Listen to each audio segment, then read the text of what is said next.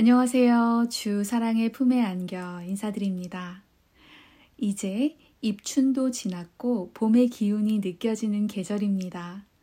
아직도 춥지만 한겨울의 차가움과 건조함은 서서히 사그러지고 있습니다.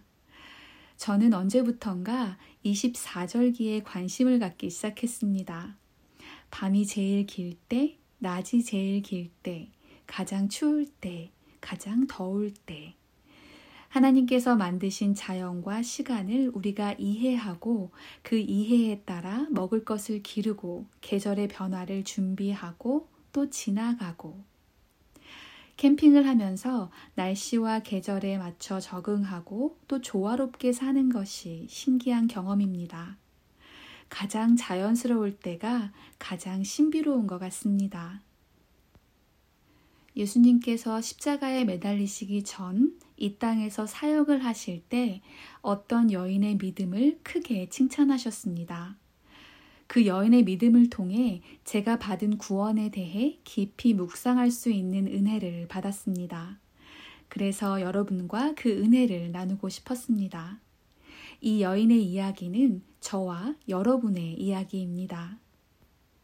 마태복음 15장 21절부터입니다.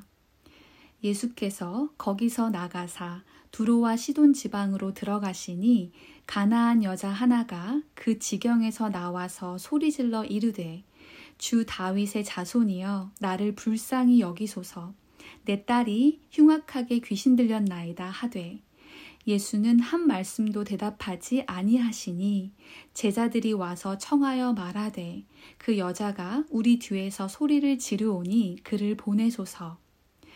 예수께서 대답하여 이르시되 나는 이스라엘 집에 잃어버린 양 외에는 다른 데로 보내심을 받지 아니하였노라 하시니. 여자가 와서 예수께 절하며 이르되 주여 저를 도우소서. 대답하여 이르시되 자녀의 떡을 취하여 개들에게 던짐이 마땅하지 아니하니라. 여자가 이르되 주여 올소이다마는 개들도 제 주인의 상에서 떨어지는 부스러기를 먹나이다 하니 이에 예수께서 대답하여 이르시되 여자여 내 믿음이 크도다. 내 소원대로 되리라 하시니 그때로부터 그의 딸이 나으니라 이 여인은 가나안 출신의 여자입니다.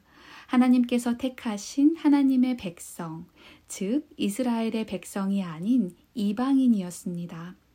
이방인은 하나님의 택함을 받지 않은 사람들을 칭합니다.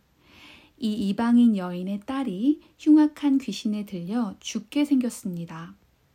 딸의 고침과 치유를 위해 이방인이었던 이 여인은 예수님 앞에 무릎을 꿇고 간청합니다. 다윗의 자손이여 나를 불쌍히 여기소서. 이 여인도 하나님의 택하신 사람들, 이스라엘 백성의 왕이었던 다윗의 자손으로부터 예수님이 이 땅에 나았음을 알고 있습니다. 그리고 예수님께 딸을 살려달라고 간청합니다. 그러나 예수님은 대꾸하지 않으십니다. 곧 제자들의 성화로 예수님께서 그 여인에게 말씀하십니다. 이스라엘 백성들을 잃어버린 양들로 부르시면서 오직 이스라엘 백성을 구하기 위하여 아버지의 부르심을 받았다고 하십니다. 그래서 이방인이었던 그 여인은 도울 수 없다고 단호하게 말씀하십니다. 하지만 여인은 오직 아픈 딸을 살리기 위해 간절한 마음으로 예수님의 단호한 거절에도 물러서지 않습니다. 주여, 저를 도우소서. 이번에는 예수님께서 아주 모욕적인 말씀을 하십니다. 자녀의 떡을 취하여 개들에게 던짐이 마땅하지 아니하니라. 이스라엘 백성을 구하기 위하여 부르심을 받았으므로 그 구원을 이방인들과는 나눌 수 없다고 말씀하시는데 그 이방인을 개라고 칭하셨습니다. 자녀의 떡을 취하여 개들에게 던짐이 마땅하지 아니하니라. 여인은 이 모욕적인 상황에서도 이렇게 대답합니다. 주여, 올소이다마는 개들도 제 주인의 상에서 떨어지는 부스러기를 먹나이다. 주여, 주님의 말씀이 옳습니다. 저는 개가 맞습니다. 저는 개입니다. 그러니 당신의 자녀들이 먹다 남은 부스럭이라도 주워 먹게 하소서. 예수님께서 이 여인의 믿음을 크게 칭찬하시고 그 가정에 구원을 베푸십니다. 이 여인은 자신이 누구인지 잘 알고 있었고 또 그 사실을 받아들이고 인정했습니다. 그리고 도망치지 않았고 부끄러워하지도 않았습니다. 오히려 예수님 앞에 엎드려 자비를 구했습니다. 오직 구원을 갈망하였으므로 이스라엘 백성들이 받을 축복의 끄트머리라도 주워 먹을 수 있게 허락하시라고 주님 앞에 엎드렸습니다. 저는 하나님의 백성이 아니었습니다. 여호와께서 택하시고 언약을 맺으신 이스라엘 백성의 혈통이 아닙니다. 그 여인과 같은 이방인이었습니다. 저에게 구원의 은혜를 베풀지 않으셨어도 그것은 하나님의 선택이고 결정이십니다. 모든 것의 주권자이시고 주관자 되시는 하나님께서 저를 구하지 않으셨다 한들 저는 따질 수 없을 것입니다. 게다가 저는 이 여인처럼 바닥에 떨어진 부스럭이라도 제발 먹게 해달라고 간청하지도 않았습니다. 길을 잃은 채 살아가고 있었습니다. 무엇이 중요하고 중요하지 않은지 모른 채 살아가고 있었습니다. 하지만 하나님은 그의 크신 사랑과 은혜로 저를 불쌍히 여기시고 가엽게 여기셨습니다. 그래서 저를 구하셨습니다. 이방인이었던 저를 자녀 삼으셨습니다. 개라고 칭함을 받아도 마땅하나 그 비참함에서 벗어나게 하셨을 뿐 아니라 하나님을 아버지라고 부를 수 있게 하셨습니다. 비천한 저를 불쌍히 여기시고 상 밑에 떨어진 부스러기를 먹게 해주신 주님께 감사드립니다.